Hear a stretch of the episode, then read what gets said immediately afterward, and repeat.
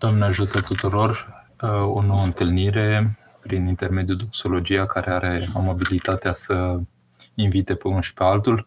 În cazul de față, Părintele Răzvan Ionescu, vedeți aici numele pe ecran, uh, vin în fața dumneavoastră în sfârșit de post mare, uh, într-o încercare de a vă supune atenției, atenției noastre lăuntrice întâi de toate, starea în care suntem la acest parcurs, să spunem, împreună, pentru că este al bisericii, nu este numai al fiecare dintre noi, și să vedem un pic pe unde suntem. Sigur, titlul pe care l-am ales pentru seara aceasta este un titlu care vă sună oarecum cunoscut, nefiind cunoscut, da? Uh, postez, Doamne ajută nepostirii mele.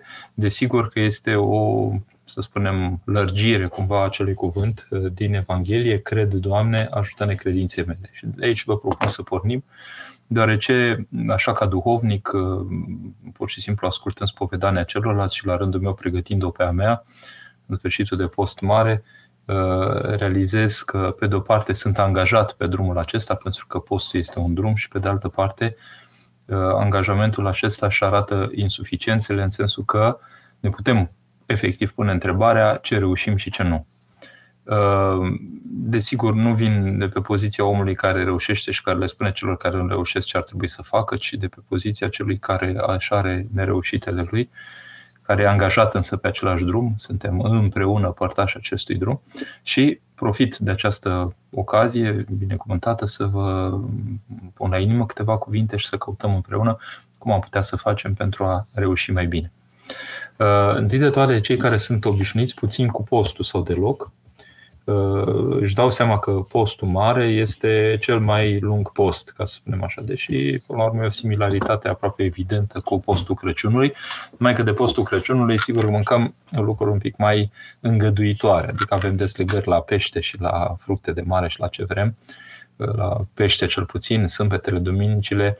Aici e vorba de un post mai aspru, mai riguros, să spunem așa, mai trist, dar cu tristețea aceasta cu care ne obișnuiește biserica, adică tristețea care se pregătește de bucuria învierii. Adică nu este o tristețe uh, care rămâne la nivel psihologic, ci este o actualizare a ceea ce a dus umanitatea, ceea ce a dus Mântuitorul, ceea ce au portat apostolii în proximitatea lui, uh, în uh, toiul acestor evenimente care au schimbat fața curgerii timpului și istoriei umanității întregi, prin faptul că acest post mare rememorează, practic, reactualizează pentru noi uh, pregătitor și culminând cu săptămâna mare și după aceea cu Sfintele Paști, uh, recapitulează practic pentru noi și rememorează un caracter anamnetic, deci de amintire, dar deopotrivă insistă asupra faptului că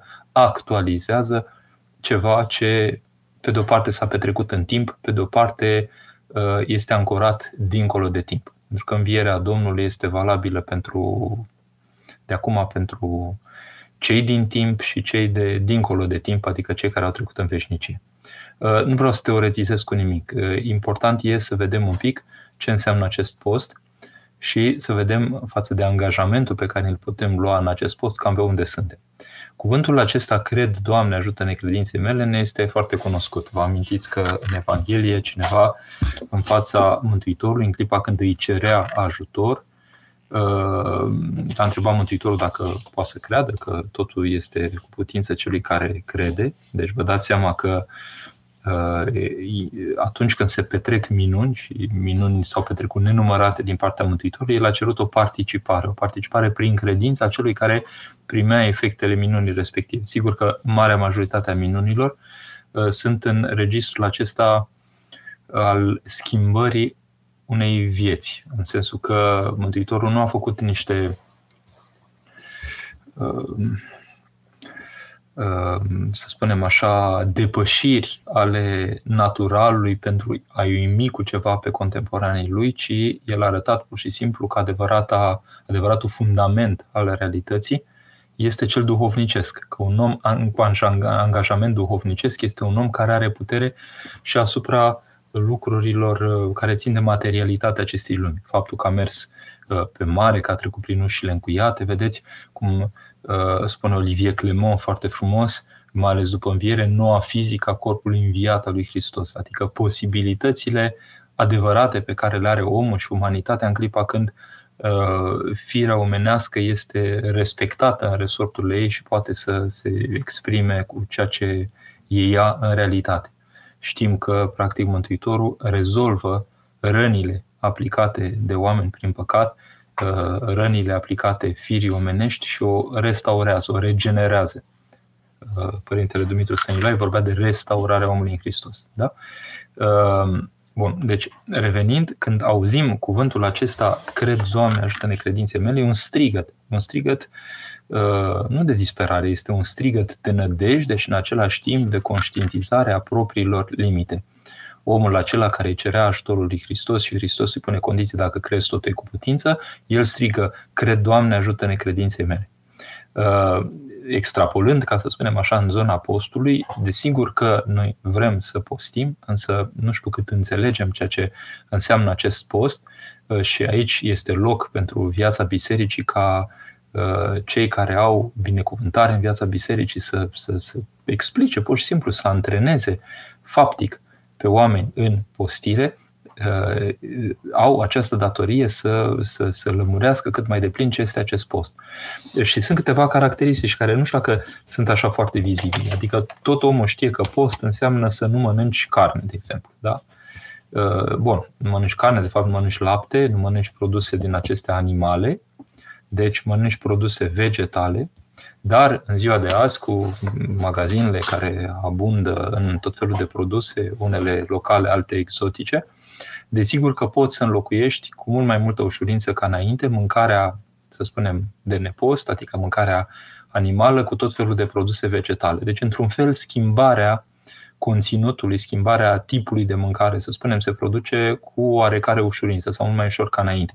Deși sunt oameni care spun, eu muncesc din greu, nu pot să postesc. De, erau oameni care dădeau exemplu de această postire, lucrători cu forjă, cu, adică cu munci fizice grele și așa mai departe, și care își țineau această rânduială alimentară spre zidirea și a familiei lor și a altor. Adică se poate și cu munci foarte grele, dar îți trebuie o, o determinare lăuntrică întâi de toate. Deci postul nu se referă numai la faptul că ești obligat acum să schimbi tipul de alimente, de parcă asta ar fi o virtute să schimbi în uh, frigider, să spunem, tipul de mâncare, ci este un angajament lăuntric de a uh, ține o rânduială mai aspră, să spunem așa, de alimentare, uh, o subliniez, din dragoste pentru Hristos așa cum Mântuitorul, el însuși, a postit. Acum, dacă ne uităm în biserica primară și uh, deseori văzând în scriptură cuvântul postire, este clar că cuvântul acesta postire se referea mai curând la ajunare, adică a nu mânca și a nu bea nimic. Uh, Mântuitorul a uh, postit 40 de zile în, în pustie și a flămânzit, da? adică s-a arătat pur și simplu firescul omenesc pe care îl purta, el fiind om adevărat în întregime. Noi flămânzim mai repede, da? sau însetăm mai repede. Și nimeni nu e chemat să, să facă niște performanțe. Da? Este pur și simplu o rânduială lăuntrică de angajament spre Dumnezeu, prin care, pur și simplu, schimbând conținutul mâncării, de fapt, schimb cumva să intensific tipul de alimentație. Adică Uh, schimbând atenția mea și îngrijorarea mea și neputințele mele vis-a-vis de orice aș mânca și preocupările, să spunem, despre mâncare, încerc cumva să intensific hrănirea mea uh, cu Dumnezeu uh, printr-o participare diferită la slujbe, la viața bisericii, printr-o atenție lăuntrică, prin tot ceea ce înseamnă această, să spunem, trezvie, această uh, atenție pur și simplu lăuntrică la ce se petrece în mine. Uh, deci, în sensul acesta descoperim și neputințele. Da? Din cauza aceasta, cuvântul uh, postez, Doamne ajută nepostirii mele, uh, s-ar putea referi la faptul că uh, vrem să postim și vrem să ducem calea aceasta postului, dar descoperim pur și simplu că avem limitări pentru că nu suntem în stare să postim cum trebuie. Și sunt multe aspecte care ne arată postirea insuficientă.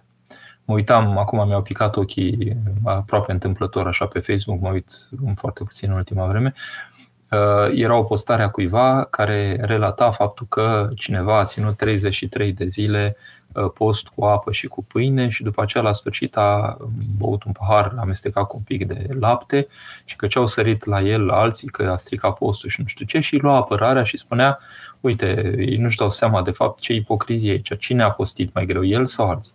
Da, lucrurile sunt nuanțate în ultima instanță, da? în sensul că întâi de toate trebuie văzut dacă chiar a asumat cu binecuvântare tipul acela de postire. Adică una este postirea în sensul că țin o rânduială ca toată lumea în privința postului, ca nu cumva să consider eu că am făcut ceva mai deosebit decât ceilalți. Mi-amintesc, de exemplu, că părintele Uh, am aflat asta, nu din încredințare directă. Părintele Neunil, de exemplu, starețul mănăstirii Frăsinei pe vremuri, se pare că trecea prin uh, camerele monahilor și dacă observa că, de exemplu, și-au pus în paturi, uh, de exemplu, nuci pe care să doarmă, să se nevoiască, le arunca de acolo, spunea ce tu crezi, te crezi mai, mai, mai ascet decât altul, mai tare decât altul, oprește-te, nu mai fastă. Da? Și îi smerea în felul acesta ca nu cumva ei, luându-și o nevoință care li se părea lor că e mai aducătoare de profit, să-și facă cumva cugetul lor și să înceapă să se strecoare impresii despre cum reușesc ei să facă. Deci aș fi răspuns persoane care a ținut 33 de zile așa, trebuie, trebuie văzut un pic codificarea lăuntrică, de ce a vrut. Dacă avea binecuvântarea duhovnicului și efectiv vrea să țină un post mai aspru, să spunem așa, iar nu aș fi văzut foarte tare de ce după ținerea acelui post aspru trebuia neapărat să bea un pic de apă cu lapte, că în fond puteau să bea, să mănânce și o supă zdravănă foarte reconfortantă. Adică um, Sigur, înțeleg și demersul celei care l-a apărat uh, așa pentru că alții au atacat, noi nu suntem în problematica aceasta, nici n-a ataca, nici n-a apăra. Da? Postul este pur și simplu încercarea noastră de hrănire cât mai duhovnicească și prin schimbarea felului de alimentație, dar mai ales prin orientarea noastră lăuntrică cât mai mult spre Dumnezeu în această perioadă. Ca o perioadă, efectiv, cum spune Sfântul Apostol Pavel, că se îndelnicească cu postul și cu rugăciunea, da, o perioadă, apropo de uh, rânduiala trupească, ca după aceea iar să revină la rânduiala, să spunem așa, de cuplu, de familie, pentru ca să nu ispitească pe satan. Da? Deci uh, e limpede că îndemnul apostolului este ca această postire să se producă cu bună cuvință și cu determinare comună în viața de cuplu și, sigur, în familie, adică să nu fie contra voinței tale, să fie o asumare voită, responsabilă și lucrul acesta se poate petrece în familie de azi foarte simplu, prin faptul că, uh, de exemplu, în familie, uh, mama, gospodina, uh, ar fi idealul să facă mâncare de post, dar dacă sunt cei care, a căror credință este șovăielnică și nu vor, de exemplu, să postească, să nu se nască un război acolo, să facă o mâncare, să spunem, de post și în casă să poată exista și altfel de mâncare dacă vrea cineva să nu țină post, pentru că asta este nivelul lui de înțelegere și de credință, să poată să-și um, um, adauge la mâncarea, să spunem așa, de bază care ar fi de post și ceva de nepost. Și în felul acesta uh, este un post asumat, adică fiecare în clipa când ține post acolo, ține pentru că ar fi avut posibilitatea și să nu postească, dar ține pentru că e o decizie personală. Ceea ce e foarte important deopotrivă să înțelegem despre post este că nu e un gest individual. Adică omul când postește, mai ales postul mare, o evidență, posturile mari de peste an, dar cu atât mai mult postul mare, uh, este un uh, demers comunitar. Adică biserica întreagă postește. Deci eu când intru în postirea respectivă, de fapt postesc împreună cu biserica întreagă care postește și se pregătește de învierea Domnului. Deci când nu postește cineva, iese din această comuniune prin neputința personală și prin neangajamentul personal.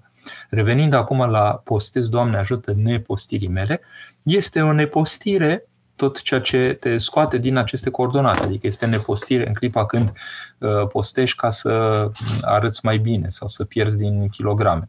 Și mi se întâmplă în perioada asta să mă bucur dacă uh, se mai diminuează un pic greutatea, simt că sunt niște pași spre sănătate și spre a răspunde unei tendințe care vine cu vârsta, dar uh, în fond atenția trebuie să fie la Domnul, adică pentru El postez. Dacă nu era El, nu țineam această rânduială. Țin această rânduială ca ascultare de biserică și ca bucurie de a mă angaja în ceva în care biserica în întregime ei mă binecuvintează să mă angajez. Comunitatea creștinilor din lumea întreagă, de pe toate meridianele, postește pentru că se pregătește pentru sărbătoarea învierii, care e o sărbătoare nu numai o biserică în ultima instanță, ci a creației întregi. Învierea lui Hristos este uh, posibilitatea învierii omului și lucrul acesta îl privește pe fiecare om în parte. Că și-a dat sau nu și-a dat seama că și lui i-a răspuns, lui, i-a răspuns Hristos cu învierea lui. Da? Și postind, mărturisesc în lume despre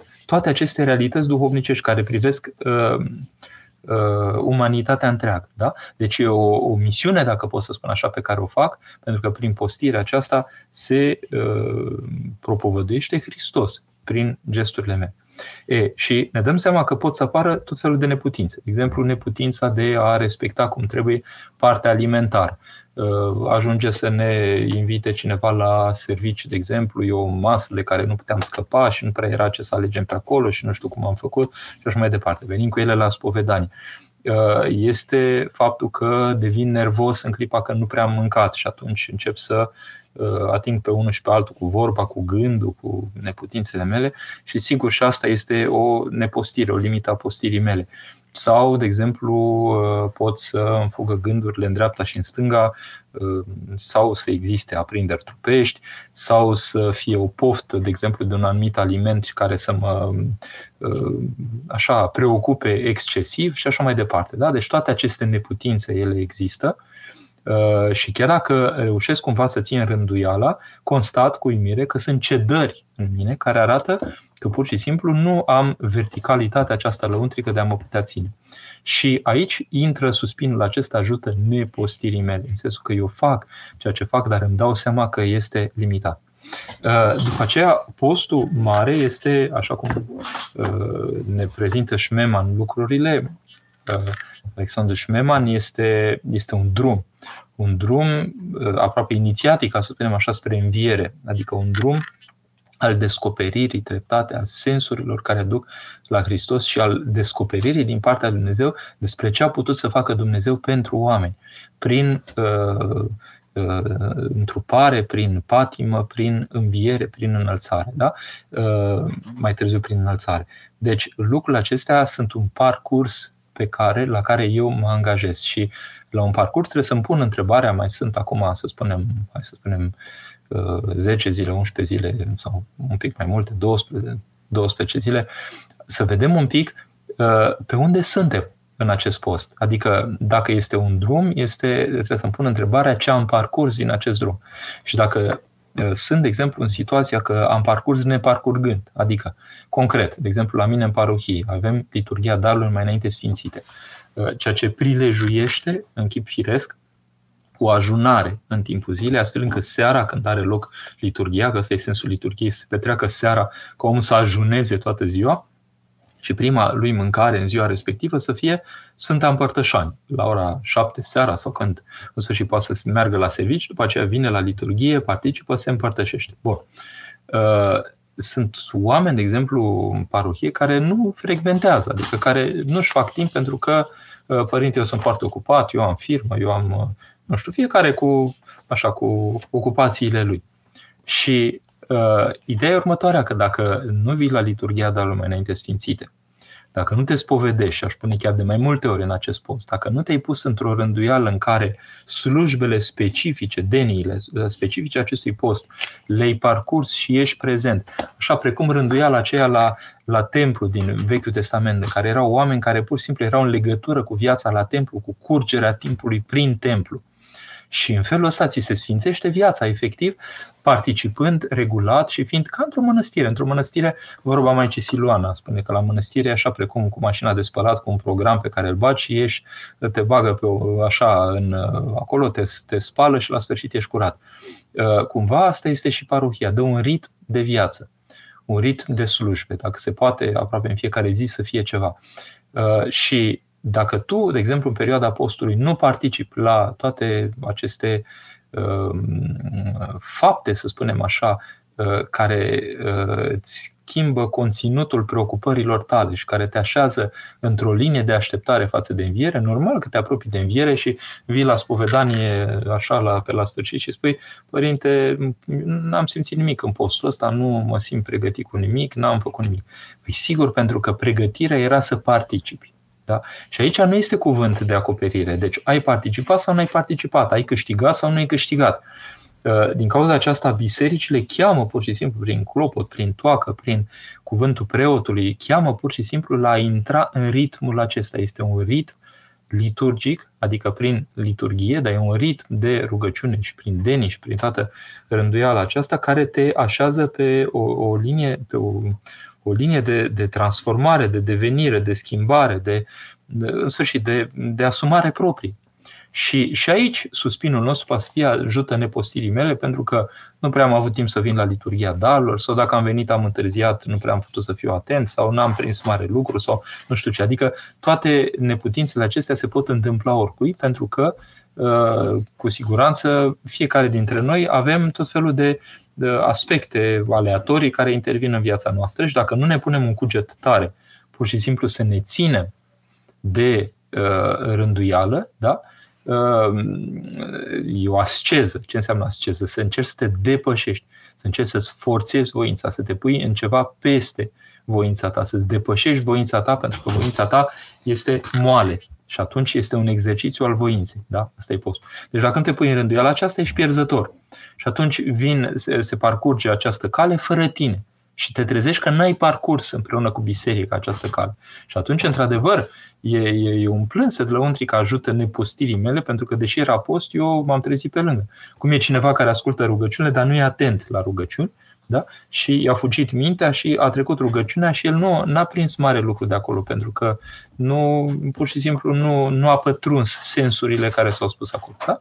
Deci iată ce gamă largă, să spunem așa, de neputințe în ceea ce privește uh, postirea. Iar postirea, prin excelență, înseamnă pregătire. Deci ajută nepostirii mele, practic este ca și cum mai spune, ajută nepregătirii mele.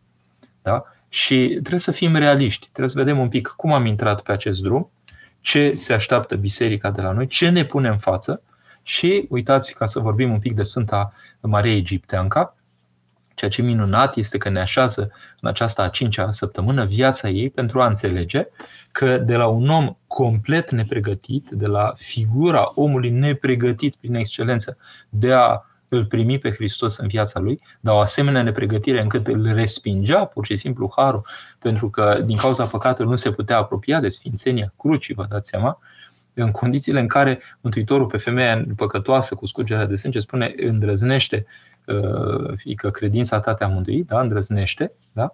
Uh, vedeți? Dintr-o dată, ceea ce forța pe care, pe care Sfânta Maria Egipteanca o simțea că o Uh, nu o primește, că o respinge, aceea a devenit o forță care o atrăgea către Sfânta Cruce odată ce a pus pocăință.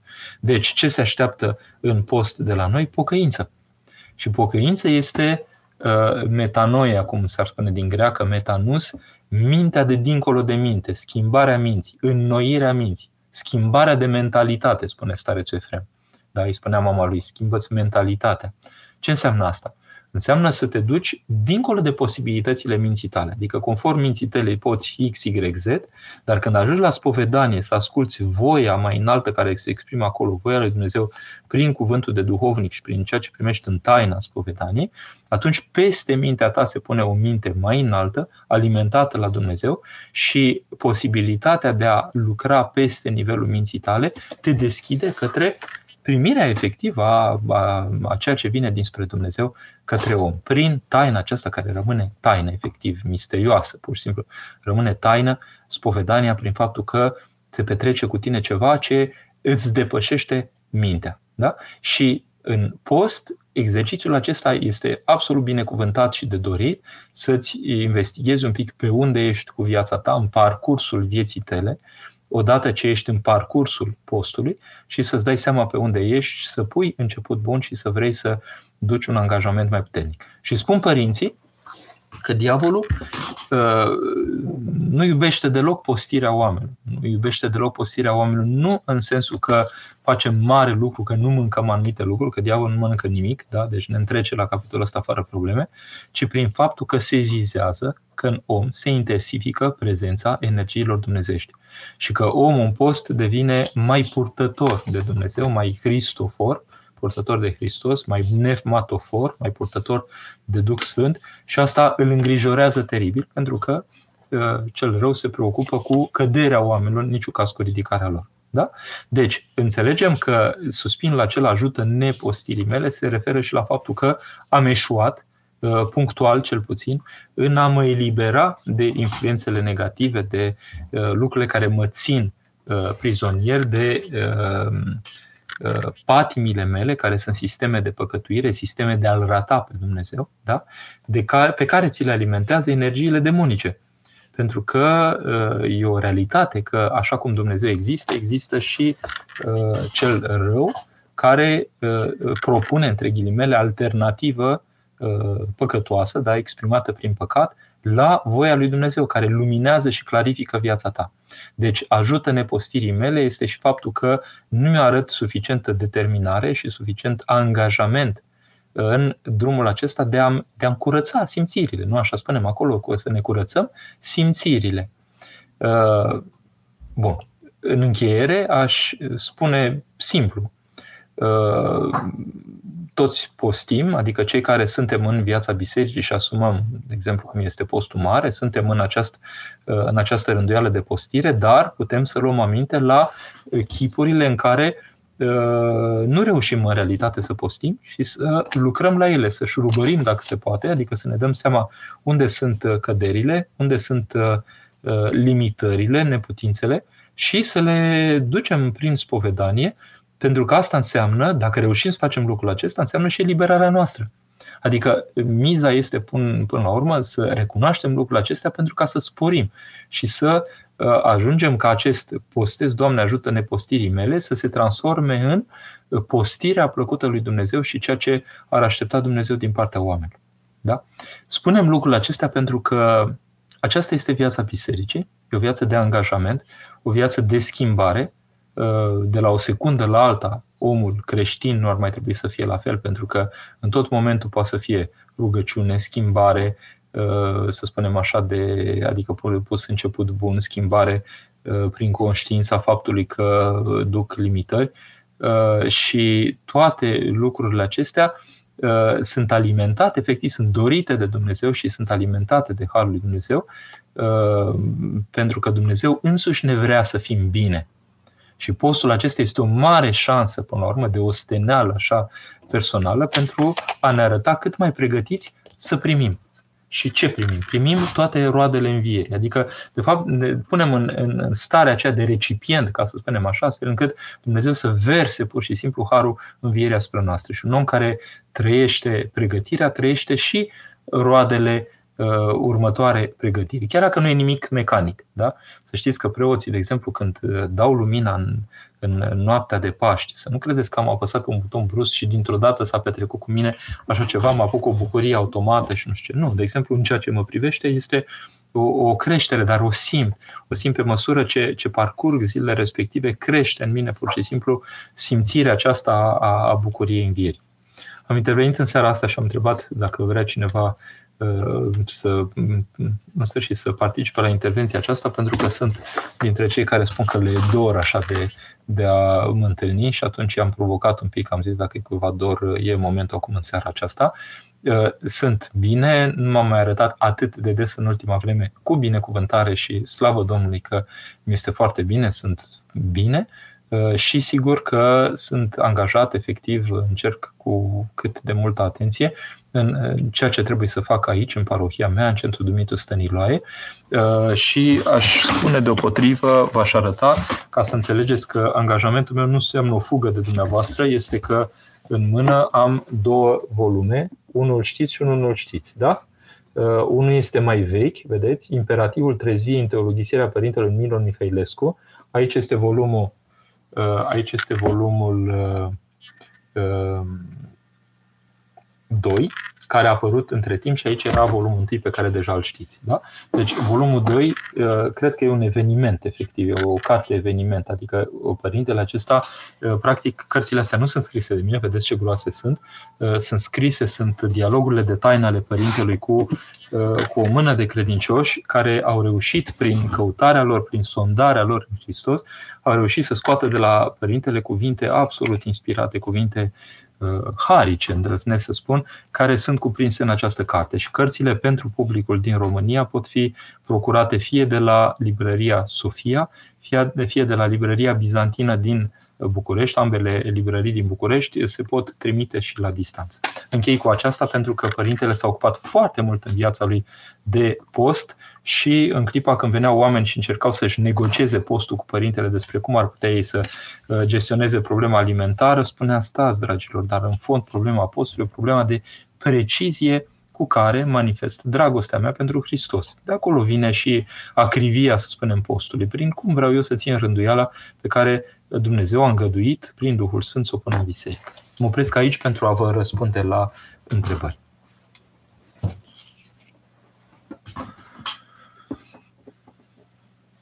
Da, văd o primă întrebare aici. Uh, Nicolae, putem considera post o frânare în cursa nebună a vieții cotidiene în care suntem atrași cu sau fără voia noastră, ca și în mersul cu mașina, când mergi cu piciorul pe frână, eviți mai repede eventuale accidente. E foarte frumoasă imaginea și aș mai adăuga un pic, aș prelungi această imagine. Noi aici în Franța avem TGV-uri, train de grande vitesse, uh, care merg, uh, nu mai știu exact cât era viteza, 200 ceva, 280 mi se pare la oră. Uh, gândiți-vă că în clipa când mergi cu viteză prin viață, adică ai niște angajamente care te fac pur și simplu să gonești, să spunem, de la una la alta, ai o viziune asupra realității, adică poți observa într-un anumit fel, dat fiind viteza. În clipa când mergi, când te oprești, când omolești ritmul, când te așezi pur și simplu într-o, într-o mergere obișnuită, percepția detaliilor se schimbă complet. Da? Deci, eu cred că postul este o, o încetinire, să spunem așa, a alergării în uh, obiective, să spunem, care țin foarte mult de viața aceasta și o re așezarea priorităților. Căutați întâi de toate împărăția lui Dumnezeu și toate acestea se vor adăuga vouă. Da? Deci toate acestea după care alergăm, uh, frânăm lucrul acesta și încercăm, măcar în perioada aceasta, să trăim mai tare, căutați întâi de toate împărăția lui Dumnezeu. Și perspectiva se schimbă. Da? Deci, um, căutarea mea este pur și simplu să îmi dau posibilitatea să privesc mai cu ochii lui Dumnezeu uh, nevoile în această existență. Pentru că Dumnezeu știe că trebuie să supraviețuim în această lume și are grijă efectiv de noi. Deci este o reașezare a priorităților astfel încât să-i las lui mai mult loc să lucreze în mine și cu siguranță nu pierde nimic, nici în sensul uh, celor care se rezolvă acum prin curs, alergând. Uh, și sigur, putem să considerăm că e o frânare de, de la lucruri care nu sunt esențiale în ultima instanță pentru viața noastră. Eu aș zice că e și o căpătare de orizont. Să vedem altfel lucrurile, să ieșim un pic din determinismul acesta al, al legăturii pentru uh, fac X ca să produc Y, care să dea Z în viața mea, da? și să încerc să văd un pic, stai, Uh, pentru ce am venit în această viață, ce fac în această viață, cine sunt cei din jurul meu, uh, cum suntem unii cu alții, cu ce pot fi de folos și așa mai departe. Uh, Mălina, cum dobândim mai multă răbdare și încredere? Ehm,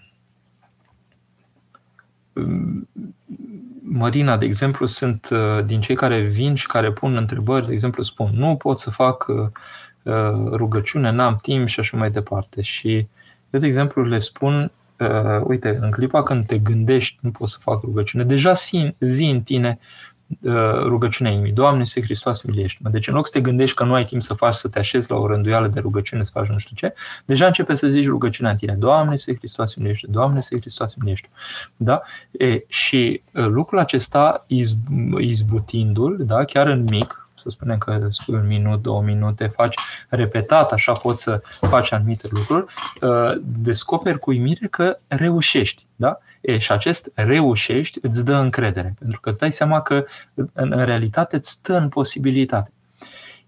Iar răbdare este, vine și prin faptul că te încredințezi tot mai mult că Dumnezeu chiar are grijă de tine și că contezi în fața lui, că se petrec lucruri minunate cu tine și uh, sigur e trebuie să-și cauți activ, adică uh, vorbesc de oameni care participă sistematic la liturghie duminica. Deci nu cred în schimbarea omului care nu participă duminica la liturghie, care nu se spovedește mai des, care nu se împărtășește. Deci atunci nu-ți dai posibilități reale.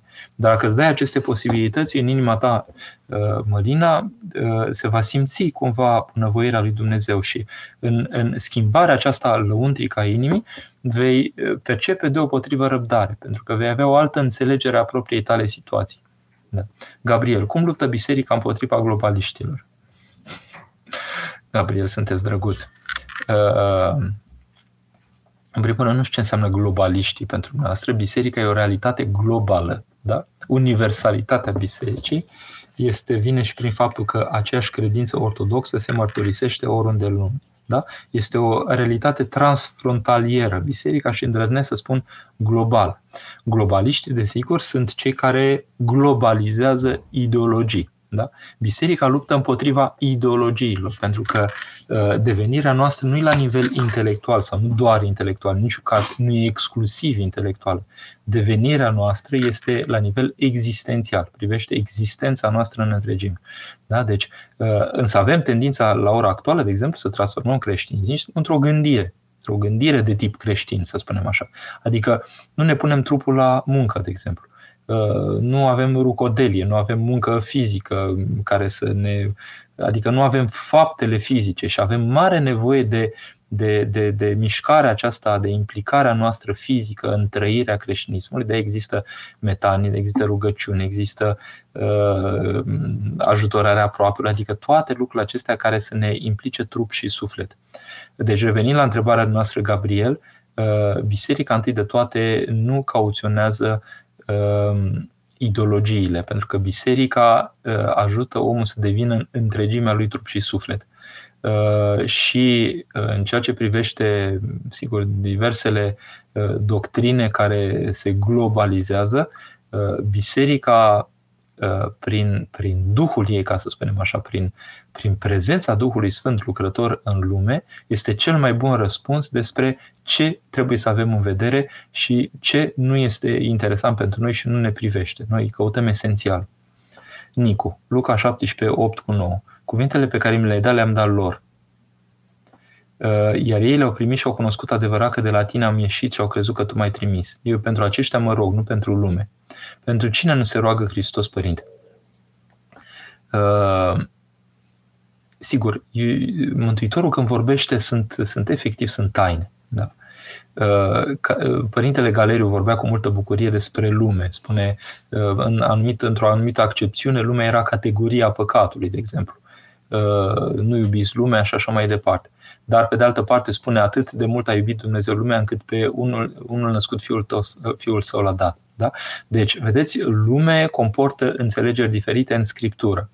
Uh, aici nu pentru lume, adică nu pentru cei care sunt într-un duh al efemerității și care nu iau în, în uh, vizorul lor lăuntric Uh, posibilitățile, uh, posibilitatea de îndumnezeire. Adică cei care, cum spunea la un moment dat Vechiul Testament, uh, Dumnezeu exclamând despre unii, așa, despre populații întregi, despre oameni, starea umanității la momentul respectiv, că sunt trupești, adică că se preocupă doar de, de lucruri efemere, de lucruri absolut perisabile care n-au de a face cu, cu suflul veșnicii. Uh, Hristos se roagă pentru cei care au un angajament că nu trup și sânge s-a descoperit aceasta, ci Tatăl care este în cerul. Da? Adică pentru cei care l-au primit pe El și au cunoscut cu adevărat că de la tine am ieșit. Da? E, uh, lumea este ceea ce este orientat spre perisabil și care nu s-a trezit la această realitate. Dar ei nu sunt condamnați a priori.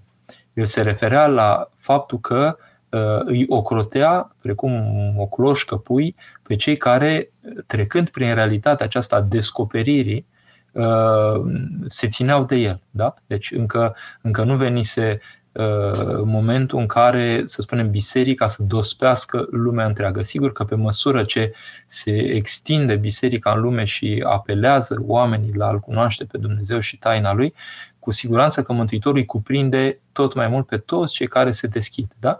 Dar Uh, dar hai să, să avem o reflexie contemporană, da? Deci suntem la, nu mai știu exact, eram la 8,7 miliarde sau nu știu cât, în curând 9 miliarde, da? Deci gândiți-vă că ritmul de creștere al populației lumii este copleșitor și că biserica are, de, de, are să se ocupe cu acești oameni și că numărul de oameni existent în lume este covârșitor față de tot ce a cunoscut umanitatea în trecut. Deci noi nu mergem, de exemplu, ca biserică ortodoxă, că noi ne preocupăm numai de credincioșii noștri, da? Și lăsăm pe alții, pe protestanți, pe catolici, pe musulmani, pe alte religii și așa mai departe, să se ocupe și să uh, vadă ei de alți credincioși, da? Deci biserica ortodoxă este, o, este biserica, pur și simplu, biserica prin excelență, ea este preocupată efectiv de a duce uh, descoperirea lui Dumnezeu la tot omul, pentru că Dumnezeu vrea să mântuiască pe orice om din această în lume. Uh, deci Hristos se roagă, se fac pentru umanitatea întreagă. Sfântul Siluan Atonitu spune că uh, monah este cel care se roagă pentru lumea întreagă. Sfântul Sofronie Saharov spune că a ajuns într-o conștiință dogmatică de a se ruga pentru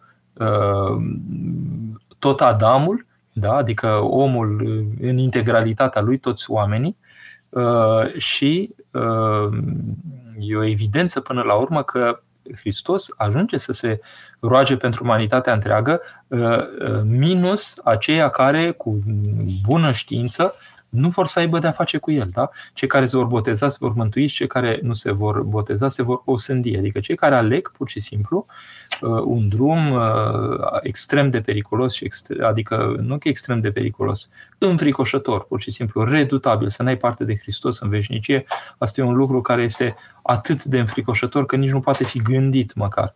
Da? Pentru că de la el vine viața. E un angajament despre neviață. Monica, părinte, ne-a lipsit de aici, vă ascult din TGV cu 120 la km la oră. Sunteți drăguță. Sper să meargă mai mult, mai repede TGV-ul uh, și bine că e, cred că aveți Wi-Fi-ul acela transmis, pus acolo în TGV uh, mă bucur să, să ne întâlnim unii cu alții și vă asigur că nu am fugit de nimeni și de nimic, uh, ci pur și simplu sunt rânduieli uh, anumite perioade mai de ieșire, alte perioade un pic mai de așezare, dar am o viață foarte intensă, adică sunt multe lucruri de făcut acum și uh, mă ocup cu ele. Ce vă îndemn și vă, așa, vă, vă doresc pur și simplu, dacă v-am prezentat acele cărți, luați-le, da? deci citiți aceste cărți, pentru că cumva din ce sunt eu și din ceea ce pot spune eu, veți găsi mai adânc aici. Și în clipa când vom, uh, ne vom folosi duhovnicește de tot acest material, după o să revin eu mai intens cu alte lucruri, uh, dar deocamdată nu găsesc necesar pentru că în clipa când ele apar acestea, sunt mai intense și mai adânci decât aș fi putut eu să spun. Așa că vă îndemn să le descoperiți pe ele. Elena, părinte, am întrebare la dumneavoastră, mai de mult mi s-a dat un canon, eu nu l-am înțeles atunci, nu l-am îndeplinit. Ce pot să fac ca să îndeplinesc? Uh, Elena, e bine să vorbiți cu duhovnicul, să-i spuneți această situație și el să rânduiască ce aveți de făcut.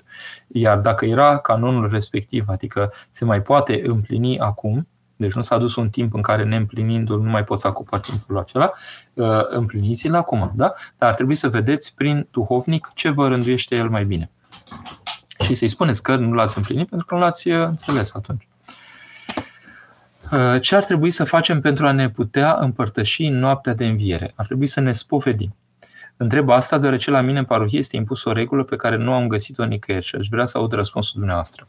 Oriunde, deci nu e vorba de o regulă într-o parohie, trebuie să aveți un duhovnic. Puteți să aveți pe duhovnicul din uh, biserica cea mai apropiată de dumneavoastră, sigur că ar fi drăguț ca geografie să vă ajute, cum puteți să-l aveți în Sfântul Munte sau oriunde pe planeta aceasta, dar să-l frecventați, să vă spovediți și conform binecuvântării pe care o vă dă, dacă el vă dă binecuvântare să vă împărtășiți în noaptea de înviere, vă împărtășiți în noaptea de înviere. Dacă e o biserică în care nu vi se dă binecuvântare să vă împărtășiți în noaptea de înviere, uh, ar fi uh, cumva dramatic, pentru că merge împotriva, dacă vreți, uh, tendinței atât de odihnitoare a Sfântului Ioan Gură de Aur, care spune la un moment dat, că și cel care cu vițelul cel gras, da? că și cel care a postit, și chiar în ceasul al 11, adică cel care a mișcat cât de puțin acolo și a făcut ceva, și acela să vină la, uh, la împărtășire. Adică posibil ca în istoria bisericii să fi cunoscut faptul că chiar și femeile de așa de orientare, să spunem, ușoară prin meseria lor, da? Noaptea de Paști se pare că se împărtășeau și primeau binecuvântare în chip excepțional. Deci trebuie văzut un pic uh, cu duhovnicul care este binecuvântarea. Dar în principiu noaptea de Paște, noaptea de Paște. Acolo tot, tot, tot omul ar trebui să ajungă să se împărtășească. Sigur că duhovnicul hotărăște, pentru că este o hotărâre de luat prin duhovnic, uh, dar asta și după aceea nu ține de rânduiala bisericii. Da? Adică noaptea de Paști, preotul trebuie să împărtășească pe oameni. Nu, nu, nu văd altă rânduială. Și chiar aș spune că sunt mai multe liturghii, apropo de liturghiile de Paști, da? ca să înțelegem bine. Există liturgia din noaptea de Paști, dar există liturgia de sâmbătă dimineață, da? care este o, o liturghie uh, deci, uh, unită cu vecenia, liturghia Sfântului Vasile cel Mare, care este cumva prima liturghie pascală, în sensul că deja sunt lecturi care duc la sensul și la uh, descoperirea învierii. Da? Deci, deja, de exemplu, la mine în parohie, în general, Uh, familiile cu copii mici care nu pot să vină, nu rezistă copiii peste noapte, noaptea de Paști, vin atunci și se împărtășesc, de exemplu, la liturgia aceasta și își împărtășesc copiii. Este prima, cumva, liturgie pascală, deja prin, prin lecturi și prin tot ceea ce se petrece acolo, Uh, bine, o liturghie foarte lungă, pentru că înainte se făceau botezurile, sunt niște lecturi foarte lungi, dar minunate, deci pot să fiu biserică și, de exemplu, de ce să nu mă pot împărtăși atunci? De ce nu pot să mă împărtășesc și atunci și noaptea de Paște? Iar după aceea, perioada pascală este o săptămână de liturghie, adică în fiecare zi e Paști. Uh, e o săptămână a săptămânilor, dacă vreți. Da? Deci, uh, luni, marți, miercuri, joi, vineri, sâmbătă, duminică, Duminicile oricum sunt Paști, da? dar vreau să spun, noaptea de Paști plus luni, mari, miercuri, joi, vineri, sâmbătă, duminică, sunt liturghii pascale și aș putea să mă împărtășesc de mai multe ori la acele liturghii. Nu mă împiedică nimic. De ce nu mă împiedică nimic? Pentru că în rânduiala noastră din biserică spune că creștinul să se îndestuleze cu sfintele taine. Să se îndestuleze cu sfintele taine. Și atunci, după postire, după pregătire și așa mai departe, pur și simplu să caut să fiu într-o, într-o împărtășire cât mai, cât mai îndestulătoare, ca să reiau cuvântul, să nu fie un cuvânt al meu personal, ci cu cuvântul bisericii. Da? Andrei, spuneți-mi, vă rog, câteva cuvinte despre metanier și ragul de metanii. Nu de puține ori am vă, l-am, l-am văzut în mâna sau purtat la încheietura mâinii laicilor. Mulțumesc. Uh, am avut o intervenție, o găsiți mai de mult, așa cu cum se folosește un metanier. Hai să văd dacă găsesc ceva pe aici în afară de acesta, uh, vedeți? Îl vedeți aici, vedeți? Are niște bobițe. Da? Dacă îl pui în jurul mâinii, tare mă tem că uiți de el. Da? Deci îl porți ca pe o podoabă, dar s-ar putea să-l scoți mai rar, pentru că ți-e un pic nevoie să-l scoți de pe mână. Bine, ăsta, ăsta este lung, după cum îl vedeți, însă el poate să fie și așa cumva ca un cerculeț, așa care e în jurul mâinii. Eu personal nu aș sugera să-l țină oamenii în jurul mâinii, ci să-l țină în buzunar. Uh, și în buzunarul din dreapta, de exemplu, pentru că eu sunt obișnuit cu dreapta, de exemplu, să mișc bobițele respective. Uh, de fapt, el este un, un, un șir de, de trăgaciuri, ca să spunem așa. În sensul că fiecare bobiță este un trăgaci la a spune Doamne Iisuse Hristos, pe Dumnezeu milește pe mine păcătosul, Doamne Iisuse Hristos miliește, sau Doamne miliește. Și când bag mâna în buzunar, îl simt și uh, mâna capătă un automatism. Ai pus mâna pe el, îți vine să-l miști. Și îți vine și gândul să spui rugăciunea asociată mișcării respective. Deci el devine în buzunarul tău întregace. Da? Și atunci este bine să-l porți în buzunar, pentru că deseori bași mâna în buzunar, ți amintești de asta, începi să-l, începi să-l folosești și începi să te rogi cu el. Da? Uh, dacă îl porți la mână, mă tem că îl porți așa cumva ca podoabă și mult mai rar îl și folosești. Da? Uh, bine, scopul celor care îl poartă este ca să-l și folosească, dar de-a Domnul să nu uite să-l folosească. Ioana, părinte, dacă soțul meu n-a postit de când era mic și am reușit să-l conving să țină măcar aceste două săptămâni de post, spune că e bine măcar pentru sănătatea lui, are, oare are vreun folos duhovnicesc postului? Adică privindu-l doar din perspectiva unei diete, Dumnezeu vede efortul lui? Ioana, eu cred că dacă îl portați în rugăciune și omul acesta, măcar ca să vă bucure pe dumneavoastră, face ce poate el, da? Cu siguranță că Dumnezeu ia în considerație această mișcare. De ce îndrăznesc să vă spun lucrul acesta? E în Pateric acolo o pildă cu un nemilostiv care era atât de zgăcit și atât de rău. Și la un moment dat era cu, cred că o căruță plină de pâine, nu știu ce avea acolo, și un sărac tot se ruga de el să-i dea și l-a enervat și nu vrea să-i dea nimic și la un moment dat de, de nervi a luat o pâine și a zburat spre sărac în urma lui și ca să-l lovească cu pâinea. Și săracul ăla, nu știu dacă s-a eschivat sau nu, dar a luat pâinea, bun. Și cumva a primit E, și noaptea respectivă, sufletul lui a simțit moartea acelui nemilostiv, a simțit moartea și era la o judecată. Și Dumnezeu căuta cumva, adică se căuta ceva să fi făcut bine și nu reușea nimic. Și la un moment dat vine un înger cu pâine, aceea spune, a dăruit o pâine.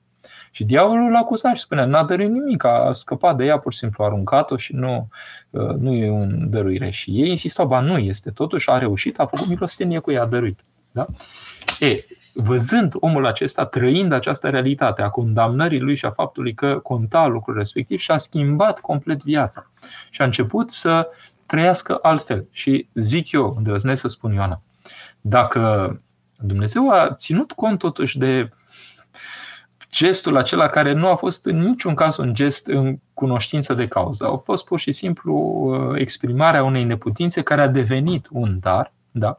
cu siguranță ține cont și de gestul de două săptămâni al soțului dumneavoastră, uh, pentru că încetul cu încetul de la alimentar, uh, prin faptul că slăbești un pic așa corpul și intri într-o stare mai, mai puțin simțuală, să spunem așa, s-ar putea să fie un folos duhovnicesc. N-aș fi eu în stare să cercetez folosul duhovnicesc, uh, dar pentru bucuria dumneavoastră, pentru comuniunea care se petrece mai, mai diferit, să spunem în familie, faptul că sunteți pe aceeași mâncare de post, se simte comuniunea când mănânci aceeași mâncare cu celălalt, altfel oamenii se badă când mănâncă aceeași mâncare, da? Uh, cred că e rost de folos duhovnicesc. Eu v-aș sfătui să-l încurajați să-i cum să spun, să-l bucurați, să-l bucurați cu bucuria noastră, să-i spuneți că contează pentru noastră că a făcut gestul acesta, că s-a exprimat dragostea lui. SFB. Părinte, vedeți o analogie între greva foame și postul mare. Mulțumesc. Uh, absolut deloc, vă dați seama. Uh, greva foame este un gest de protest prin care uh, te pui în primejdie, da? Este un gest extrem prin care vrei să atragi atenția cuiva despre ceea ce spui tu că este foarte important și el nu bagă în seamă și uh, este redutabil prin faptul că poți să-ți faci rău cu gestul respectiv.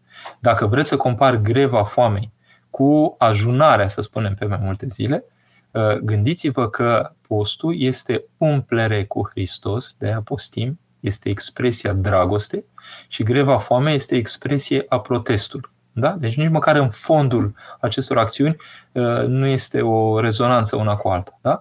Uh, pentru greva foamei este o, sunt pricini efectiv din această lume și pentru postul mare este o pricină duhovnicească, este dorirea de umplere cu Hristos și dorirea de a simți învierea. Da? Deci aș spune că este foarte diferit. Că seamănă un pic la formă că și la una și la alta nu mănânci sau nu bei, da, e, cum să spun, e acel minim, dar codificarea lăuntrică este diferită. Da, și atunci nu mai e același lucru. Uh, că, cum să spun, și diavolul poate să schimonosească niște lucruri să pară, dar e altă codificare și n-am făcut nimic. Există uh, uh, slavă, să spunem, și întunecată, dar asta nu înseamnă că te umple de Dumnezeu, te umple de întuneric. Da? Uh, greva foamei nu spun că e orientată spre jos, da, spre cel rău, spun pur și simplu că este ceva care poate să fie neutru sau chiar păcat, în clipa când uh, pui accent exagerat pe anumite lucruri pe care vrei să le obții în lumea aceasta, neglijând un echilibru duhovnicesc care poate te-ar împiedica să faci lucrul respectiv. Da? Uh, Anca, părinte, mi-e greu de multe ori să iau decizii pentru lucruri mici sau mari. Cum să fac să știu care e voia lui Dumnezeu? Uh, vă răspund și eu, Anca, așa cum am pus întrebarea aceasta, a fost prima mea întrebare pe care am pus-o starețului Efrem acum 18 ani sau mai bine. I-am spus cum știm că suntem pe drumul cel bun și el mi-a spus ascultarea de duhovnic. Da? Deci, uh, imediat să mergeți către duhovnic și să așteptați de la Dumnezeu sfat și cuvânt prin duhovnic. Aș îndrăzni să spun chiar nu sfat, ci cuvânt de duhovnic, pentru că cuvântul de duhovnic nu are calitatea de sfat, este mai adânc decât un sfat. Da? Cuvântul de duhovnic este un cuvânt transfigurator, transformator.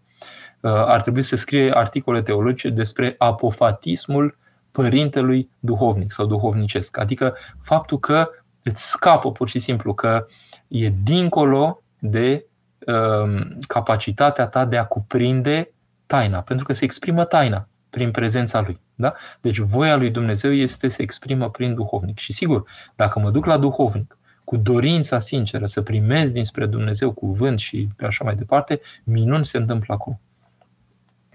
Părinte, cei care fumează mai au șanse de mântuire dacă țin post și participă la Sfânta Liturghie? Cristina, uh, nu eu judec șansele sau neșansele cuiva. Da? Uh, cel care face un păcat făcând alte lucruri care țin, să spunem, de virtute, de câștigul în Hristos, sunt precum aceia care construiesc o casă, se gândesc la tot felul de aspecte care țin de edificarea casei respective, dar iau cărămizi din fundația ei. Ține casa sau nu ține? S-ar putea să se surpe, s-ar putea să țină, așa, să treacă cumva cu ea sau nu. Da? Deci asta numai Dumnezeu știe care este echilibrul lăuntric al fiecăruia. Însă, uh, de exemplu, părintele Teofil Părăian, el nu, adică spunea dacă, dacă fumezi, la mine nu vii, ori te lași de fumat, ori dacă nu, nu, la mine nu este. Uh, și e aproape uimitor lucrul acesta. Cum așa să îndepărtez pe om dacă fumează? Uh, că și chiar îi ajuta așa să înțeleagă, le spunea, uite, faci cu tare, cu tare, cu tare, dar le afumi pe toate. Da? Deci, fumatul acesta, uh, dacă vă întrebați dacă este un păcat, uh, vedeți, Sfântul Siluan Atonitu a dat un răspuns absolut uimitor și în același timp absolut duhovnicesc cuiva care l-a întrebat dacă, păcatul, dacă este păcat să fumeze. Spunea, dacă poți să fii în simțirea Duhului Sfânt înainte, în timpul și după ce faci lucrul acesta, fumezi, e în regulă. Poți să-l faci. Și lucrul acesta se uh, referă la orice activitate pe care am avea uh, în lumea aceasta. Da? Deci, căutarea creștinului este să fie în legătură cu Duhul Sfânt în fiecare clipă a existenței lui. Deci, în clipa când fac ceva, că este acest fumat, da, poate să fie altceva, și mă scoate din, adică diminuează, să spunem, simțirea și prezența Duhului Sfânt, e clar că nu ar trebui făcut lucrul respectiv. Da? De exemplu, uh, eu cântam la chitară, de exemplu. Am continuat să cânt la chitară cu ce am avut binecuvântare, dar dacă, de exemplu, îmi iau o chitară electrică și vreau să aprofundez nu știu ce piesă nemaipomenită pe care n-am făcut-o în tinerețe și să o transpun și așa mai departe, adică e timp investit, personal, n-aș mai avea acel timp, n-aș mai vrea să investesc acel timp, pentru că aș simți că cumva e o pierdere, că pierd Harul lui Dumnezeu ocupându-mă de lucruri care nu sunt importante, pentru că sunt alte lucruri mult mai de miză acum pe care de am timp să le fac. Adică nu am un timp de pierdut pentru așa ceva. Da? Și aș simți că pierd har. Deci noi cumva să ajungem la o raportare dacă câștig sau pierd har prin lucrurile pe care le facem. Și doar acelea să le facem. Uh, reveniți. Evident că mă refeream la scopul înalt al grevei foamei, unde omul nu moare din nemâncare, dar înfometează și luptă pentru acea înălțime. Dar care este înălțimea? Am un scop pentru greva foamei. Nu face nimeni greva foamei ca să-L câștige pe Hristos. Da? Deci câștigarea lui Hristos nu se face prin greva foamei. Câștigarea lui Hristos se face prin rânduiala lăuntrică de a-L căuta și de a asculta rânduiala bisericii, pentru că din ascultare se ridică omul, pentru că din neascultare a căzut omul când l-am ascultat în mănăstirea Vatoped la o sinaxă vatopedină pe uh, părintele Iosif, uh, bătrânul Iosif Vatopedinu, singura dată când l-am ascultat așa live sau o dată sau de două ori, eram acolo, se traducea și în română uh, și uh, ne-a spus, e o taină în universul acesta, prin neascultare, prin, uh, prin neascultare a căzut omul și prin ascultare se ridică. Deci o lege universală, îndrăznesc să spun. Deci nu greva foamei mă pune în ascultare de Dumnezeu. Greva foamei este o rânduială, să spunem, a trupului, excesivă, adică severă, să spunem așa, care mă pune într-o într-un atentat în ultimă instanță împotriva trupului meu, îl pot pune în primești. Deci n-aș valida niciodată greva foamei. Da? Asta nu înseamnă că nu, de exemplu, în închisorile comuniste poate au făcut greva foamei ca să, pentru niște principii nobile. Da? Eu nu zic că nu a existat vreodată lucrul acesta. Dar biserica nu ne recomandă greva foame. Biserica ne recomandă ajunarea și postirea cu binecuvântarea de duhovnic într-o bună rânduială. Într-o familie de preot, soția se poate spovedi soțului preot, Cornelia se poate spovedi, dar nu este idealul să se întâmple lucrul acesta decât ca depanare. Eventual ar fi bine să aibă un duhovnic împreună pentru ca să echilibreze și pe unul și pe altul, pentru că trebuie o minte care să depășească și mintea preotului respectiv și mintea preotesei. Cred că e mult mai bine așa. Da? Octaviana. Aș vrea să vă întreb ceva care în legătură cu tema acestei discuții. Un artist plastic poate folosi în lucrurile lui teme religioase de inspirație religioasă și acestea trebuie să fie reprezentate exclusiv prin icoane, respectând canonele Erminiei picturii bizantine, absolut deloc. Se înțelege că este vorba de lucrări în care astfel de subiecte sunt tratate cu tot cuvenit. Uh, expresia bizantină da, este o expresie consacrată în viața bisericii. Aș îndrăzni să spun cea mai înaltă expresie de manifestare artistică pe care o cunoaște biserica. Uh, e un sumum, să spunem așa, de, de, de, de rafinare și de, de simțire, de transpunere în imagine uh, sau în arhitectură sau în, sau în, în sunet, de exemplu muzica bizantină, da? muzica psaltică. Da? Deci, vedeți, un artist poate să se inspire din toate lucrurile acestea, dar poate să fie o revizitare contemporană a unor aspecte care s-au exprimat în trecut într-un anumit fel. Important să exprime duh.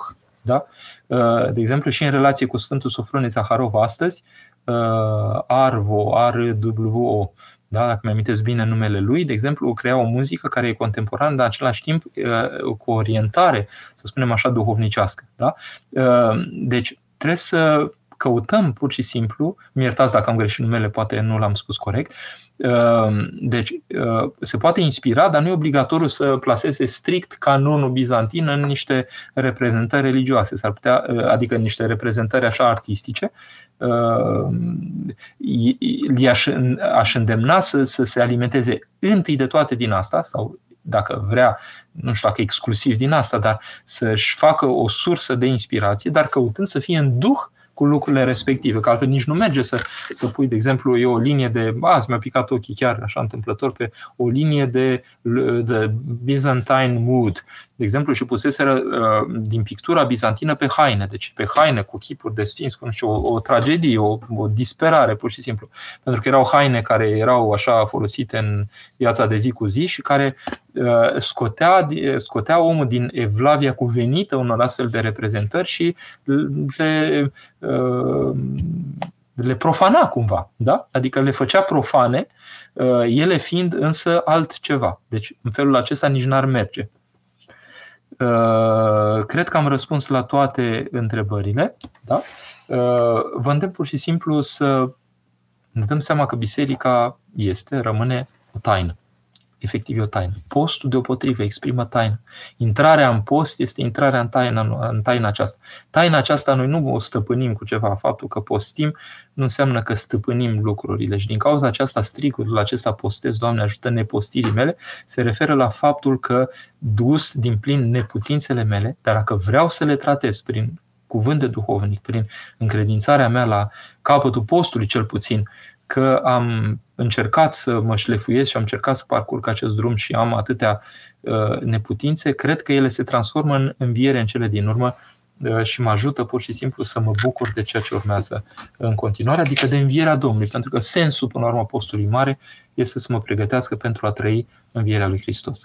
Vă mulțumesc uh, tuturor, îmbrățișez cu drag pe cei cărora le-a fost dor de mine Uh, și mie mi-e dor din când în când să intervin, dar în același timp cu rânduiala pe care uh, o am deocamdată așa, m-am investit cu mult dor în parohia mea și în centrul Dumitru Stăniloae uh, și constat că e ceva infinit de făcut, adică este un abis, să spunem așa, atât de mare este nevoia, deci aș putea să împlinesc viața mea de preot pur și simplu ocupându-mă cu asta. Nu s-a exclus complet participarea mea în exterior, ceea ce și vedeți că fac și dacă Băi, e dor de mine, vă rog, am străduit mult, e un pic de sudoare în cărțile acestea. Descoperiți un om fascinant, un om extraordinar, citiți aceste cărți, el spune mult mai bine ca mine lucrurile și mult mai adâncit și sigur că ținem legătura împreună, dar în felul acesta vedeți, de fapt, dorul dumneavoastră îi răspund cu dragostea mea, uh, găsind un timp să produc aceste cărți și să le pun la dispoziția tuturor, adică cine vrea să aibă un angajament duhovnicesc și să caute lucruri care să îi șlefuiască pur și simplu trăirea și se abordează cu seriozitate, are în mine un susținător cu timp și fără timp pentru că mă bucur nespus ca să, să creștem pur și simplu în Hristos. Dumnezeu să ne binecuvinteze, Doamne ajută tuturor și să ne vedem după Sfintele Paște așa cu bucuria, cu bucuria învierii pe chipurile noastre.